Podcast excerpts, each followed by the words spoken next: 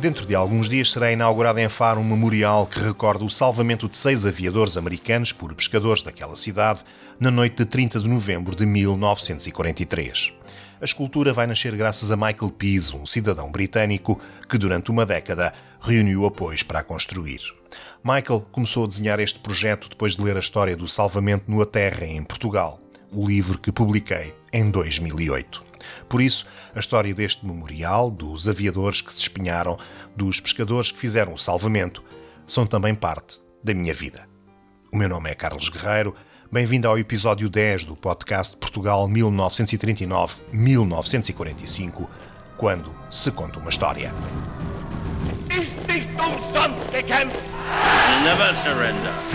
Porque os países que não lutam estão como os outros na guerra.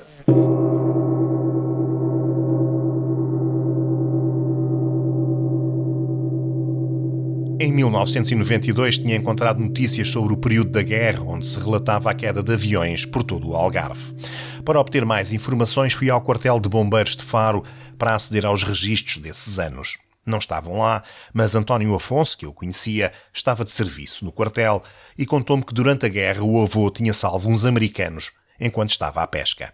Foi assim que conheci o Tijaime. Sentámos-nos no mesmo dia num café e as palavras foram gravadas numa mini cassete. São partes dessa conversa e de outra realizada dias depois que vamos ouvir neste podcast. As gravações têm pouca qualidade, apesar das tentativas para as melhorar. Peço por isso desculpa se surgirem algumas dificuldades de audição, mas considero que a importância do depoimento justifica a sua utilização. Vamos então regressar com o Tijaime ao princípio da noite de 30 de novembro de 1943, quando estava à pesca a cerca de duas milhas da costa de Faro e começou a ser sobrevoado por um bombardeiro quadrimotor a baixa altitude. Quando chegou aqui a, a Portugal, onde vinha variado, a vinha variado, não tinha gasolina, perderem o rumo. É fácil. Chegarem aqui à ponta do cabo, em parte do farol, a é muito bom, mas é porque a gente ouvia chegarem fora do vento. Vai chegarem aqui, acender os projetores. Ora, a pedir a ciência que não havia, não às tiros, que não havia aeroporto. Os homens correrem desde a, da, ali da, aqui da barra, da, da Berlinda. Então, parte de porteira, botando carroças dentro da, da areia. Onde vira, que não dei assim, ver a gente estava pescando. Portanto, mataram, mataram o, o capitão e o sargento. Você sabe que isto é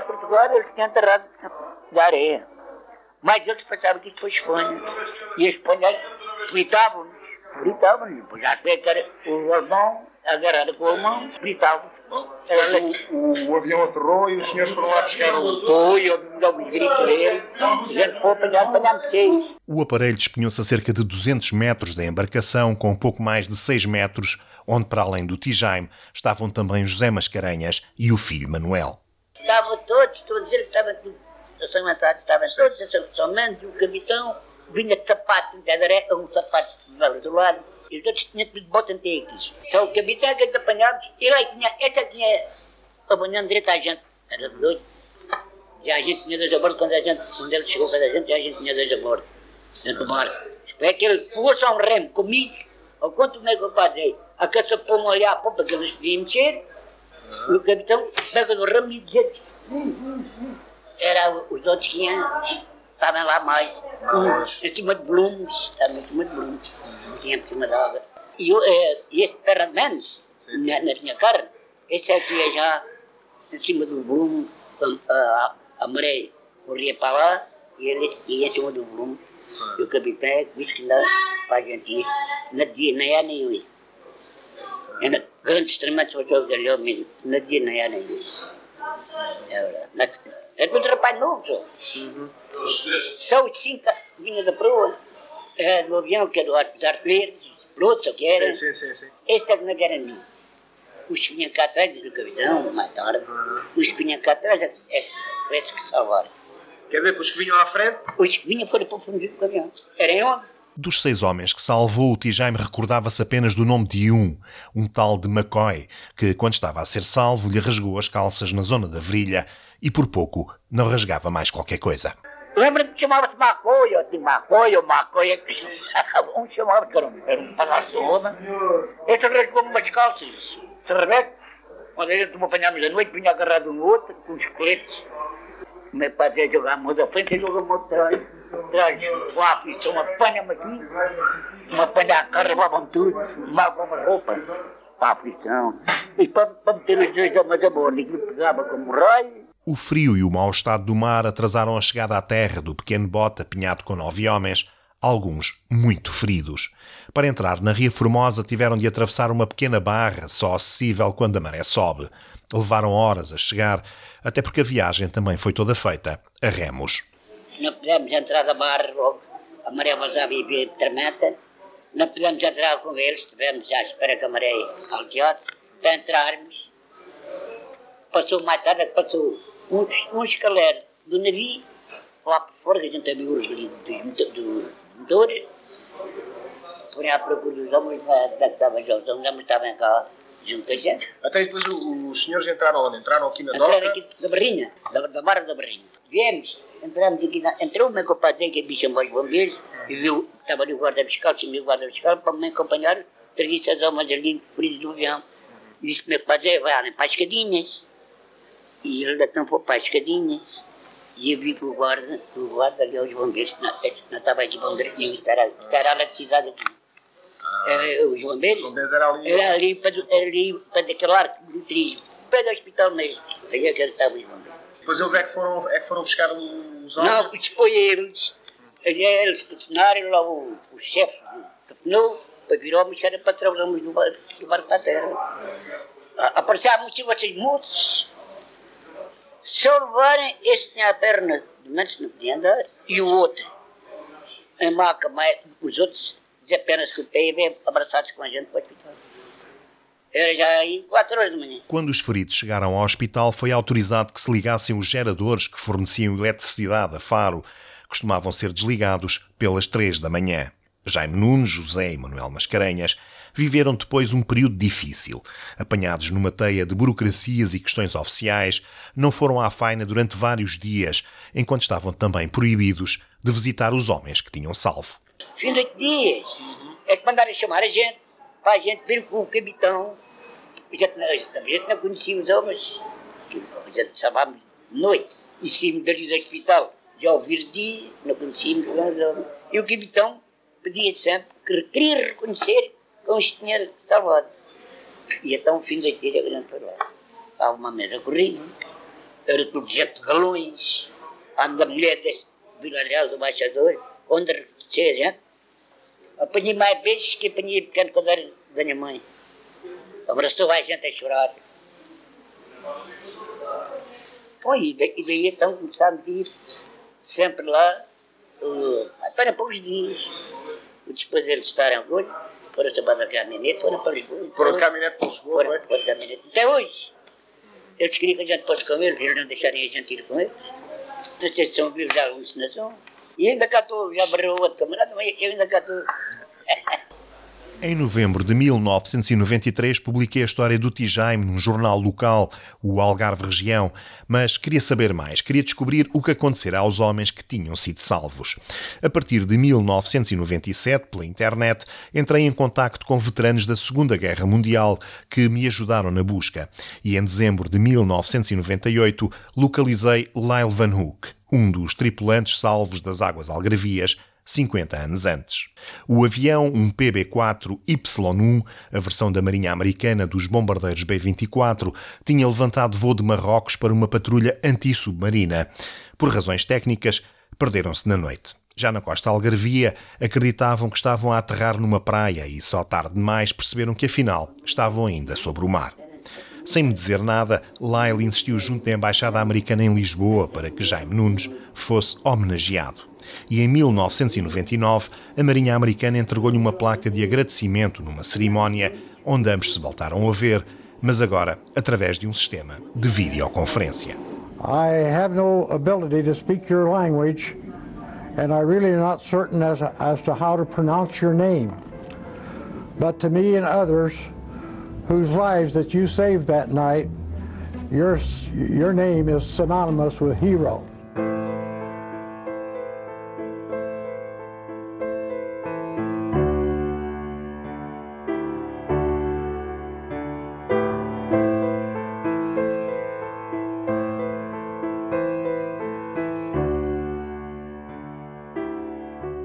Pouco tempo depois, uma nova surpresa. José Vieira, do Hidroespaço, um centro de mergulho de Faro, encontrou os destroços do aparelho. Nós encontramos o bombardeiro em 2000, portanto, 16 ou 17 anos antes, eu já tinha ouvido essa história. Uh, se bem me recordo, até foi, até foi em Sagres, num encontro de mergulho, que alguém mencionou que, uh, que em Faro havia um bombardeiro americano, um B-24, e que já alguém lá tinha mergulhado, e isso despertou imediatamente a minha curiosidade. Uh, e que, portanto, ao longo desses 16 ou 17 anos, eu tentei descobrir informação, mas é informação muito escassa. Uh, havia sempre alguém que ouviu, alguém que disse que viu que havia naquela zona em frente à Ilha de Faro um bombardeiro. Mas uh, nunca consegui que alguém me levasse ao local. Falei inclusive com alguns pescadores que também conheciam essa história uh, e que me levaram à zona, mas nunca conseguimos localizar este naufrágio. felizmente, este naufrágio foi localizado por um amigo nosso a fazer caça submarina, que, que me encontrou lá fora, dirigiu-se ao meu barco e falou-me que encontrou umas peças em alumínio. Assim, peças em alumínio, e aí puf, disparei logo. É isto, quase certeza. Que parecia uma asa, já está. Inclusive, tinha havido uh, um cenário de varrimento, tinha feito pesquisa naquela zona há uns anos. Eu também tinha falado com o IPMA, que o IPMA tinha andado com de varrimento naquela zona e nada. Eu até tinha alinhavado com o IPA na, na, naquela altura a hipótese de eles fazerem numa certa zona. Uh, mas depois acabou por não acontecer e, e felizmente conseguiu-se localizar este, este fantástico naufrágio. E foste logo lá nesse dia? Como é que. No próprio dia. No próprio dia. Ah, depois de eu, de eu receber esta informação desse meu amigo, a adrenalina disparou. eu tentei que os, os meus clientes acabassem o mergulho da forma mais rápida possível, arrumar as coisas, disparar para fora uh, encher garrafas, arranjar uma equipa e no mesmo dia, com um vento horrível, fomos ao local. Uh, e a condição que eu pus à minha equipa, porque eram os meus instrutores, os meus colaboradores, foi que eu vou ser a primeira pessoa a descer lá abaixo. E ninguém contestou isso. É, é, o Paulo diz: Eu ando à procura disto há 17 anos. Pá. Não, Vieira, tu mereces ser a, a primeira pessoa. E eu lembro-me de estar a descer a água bastante suja e o, o coração a bater, quase descompensado. calma, calma, calma, calma. E quando a, a visibilidade que estava um metro e meio, dois metros se abre eu vejo as asas do avião e toco, pá, foi, foi, um momento fantástico. Eu, foi, eu, fiz uma viagem no tempo, uma viagem à Segunda Guerra Mundial, aquele momento. Uh, e foi, foi dos mergulhos mais emblemáticos da minha vida como, como instrutor de mergulho ou, ou como mergulhador, foi aqu, aquele local específico, devido a este enterrado de quase, quase, quase 20 anos à procura. Foi muito interessante. Pá. E uh, aliado a, a, ao local também havia uma, uma densidade de vida fantástica. Era um pequeno oásis numa zona onde à volta só há areia. Portanto, aquilo é quase um deserto à volta. E concentra-se um, uma densidade de vida muito grande e é um local muito colorido. Tem uma cor, tem, tem muitos organismos agarrados. Portanto, tudo isto faz, faz criar uma mística especial naquele local. Uh, a partir daí, nós começámos, uh, ao fim de sensivelmente um ano, a levar clientes ao local numa fase inicial ainda com, com algum receio, não sabíamos como é que ia, como é que ia funcionar, se os mergulhos degradavam, eh, se começássemos a levar lá pessoas, havia mais gente que sabia, podia lá ir pessoas buscar souvenirs, eh, há muito essa tendência, infelizmente, e demorámos um ano ou mais de um ano uh, hesitantes em lá ir. Portanto, fizemos a nossa exploração, investigámos, uh, conseguimos encontrar mais artefactos à volta, começámos a explorar a história, depois. Antes, de, antes de irmos para a história, o que é que está lá?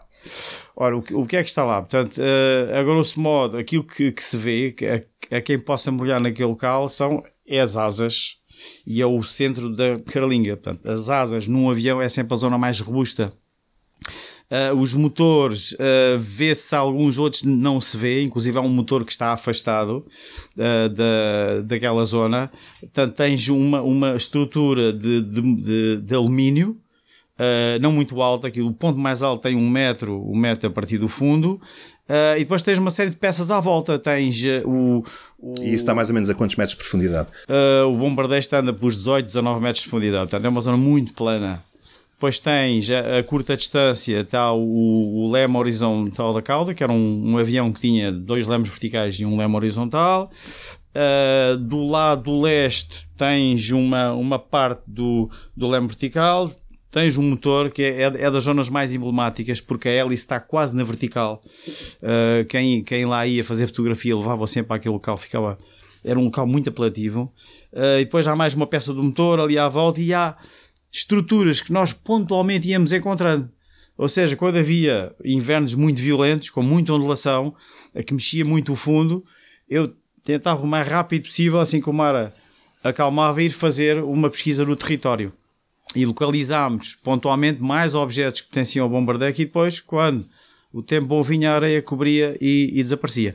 Nós fazíamos logo medição, distância e azimuth, portanto, eles encontram-se lá, a certeza. À exceção, e com pena minha, de uma metralhadora que foi, foi, foi rapinada daquele local. Uh, e depois acabei por saber isso passado, passado alguns anos, que alguém tinha conseguido recuperá-la, limpá-la e estava na sua, na sua habitação. Mas. É, aí uma caixa de munições, é verdade. Ofereceram-me uma bala de uma caixa de munições que alguém lá tinha, tinha conseguido encontrar, que eu nunca a vi. Nunca a vi. São coisas.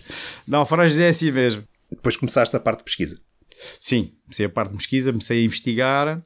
Depois enviámos, eh, já havia e-mail, felizmente naquela altura, e resolvemos, como não sabia nada de concreto, vamos mandar e-mails, associações de veteranos, eh, arquivos da Segunda Guerra Mundial, eh, que envolva bombardeios americanos. Ainda se continuava com a história do B-24, até que alguém nos responde dos Estados Unidos, um senhor que pretendia saber quem nós éramos. Ah, mas quem é que são vocês? Ah, nós somos um centro de mergulho e tal.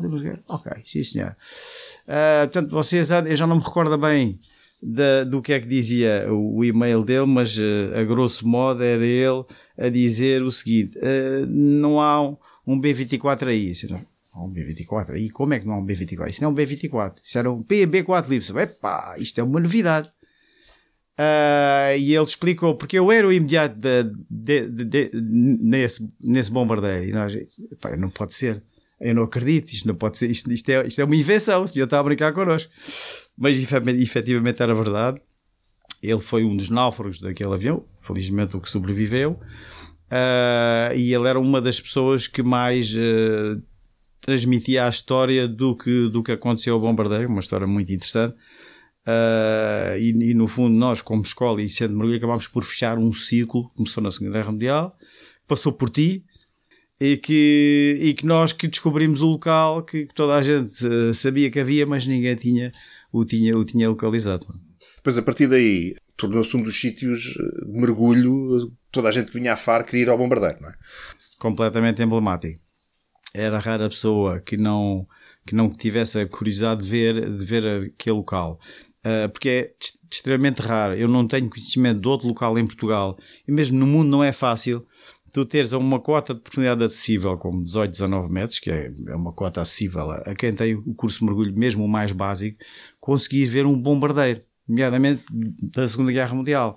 Uh, como, como são feitos em alumínio, são estruturas que se desfazem com muita, com muita rapidez, ou quando cai a água ficam todos desfeitos.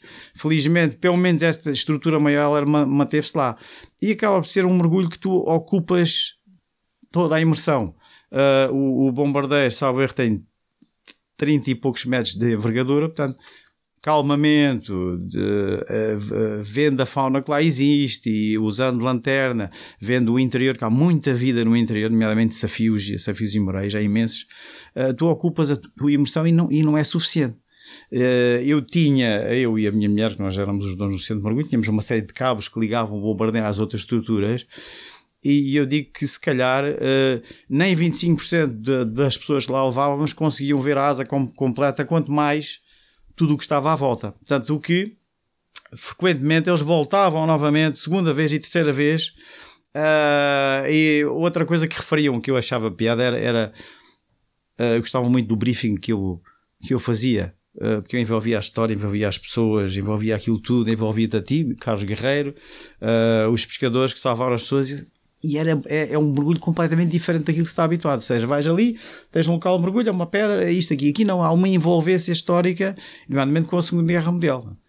Uh, que há, ainda há muita gente que tem familiares, e eu conheci vários, que ou viviam no Algarve, uh, e assistiram a combates aéreos aqui nesta zona, ou viviam em outras zonas do país e souberam de náufragos que foram recuperados ou situações ligadas à guerra, apesar de Portugal ser um país neutro naquela altura. Mas acontecia muita coisa aqui, estava continuamente a acontecer coisas ligadas à Segunda Guerra Mundial.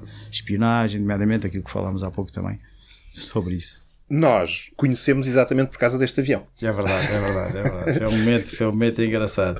Uh, eu não me recordo quem é que. Ah, não, foi o senhor Lyle Vanuc que me deu o teu contacto. Que ele, isso, isso, agora já me estou a recordar bem. Ele referiu que não há um jornalista aí em Faro, seu Carlos Guerreiro, que já fez esta história, já. Assim, isto é fantástico. Vamos já. E ele mandou-nos o teu contacto. Uh, e eu recordo o momento que liguei para ti, tu até, até estavas num numa conferência de imprensa de Paulo de... Portas, que na altura era, exato, era julgo ministro ou qualquer coisa do género. Por aí, por aí, por aí. uh, e também me lembro, tu quando contaste, quando recebeste o meu telefone, telefonema, só quiser sair de lá e vir falar comigo. Uh, e foi assim que nós nos conhecemos. E depois eu penso que tu tenhas ter encontrado comigo com a Fátima no centro de mergulho. Tenho, tenho uma vaga ideia. Uh, ainda, era, tu... ainda era no, perto do antigo motoclube de Faro. Ai, olha, já, já não me recordava disso. Só me recordo é tu chegares e vinhas com entusiasmo e com os olhos a brilhar e assim, aqui esta pessoa. Eu sou, foi eu que. Foi muito engraçado. E depois começámos a trocar impressões e a ver se o círculo a fechar foi muito interessante, muito interessante. Mas parece que neste caso o ciclo nunca se encerra. Em 2008, já depois de tanto Tijaime como Lyle Vanuc terem partido, publiquei o livro A Terra em Portugal. Os capítulos de abertura contavam a história do Tijaime e dos aviadores. Um dos exemplares foi parar às mãos de Michael Pease, um britânico octogenário que vive no Algarve há várias décadas. Foi dele a ideia de erguer um memorial. Durante 10 anos, fez contactos, juntou apoios e juntou dinheiro. Tudo em nome da história.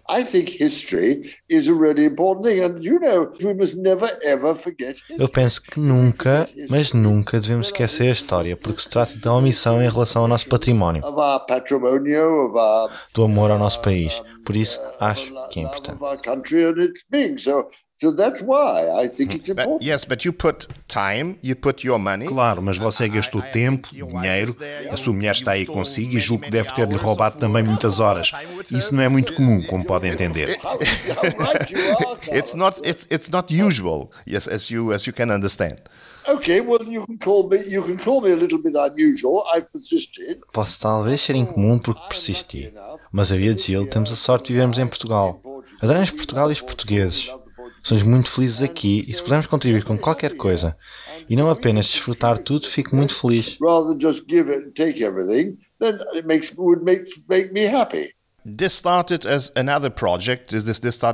Isto começou como um projeto diferente, era uma espécie de estátua, e depois foi mudando. Pode conduzir os ouvintes pelas várias fases da ideia. People who will listen to this a little bit through the story of your ideas and how this this became what it is today.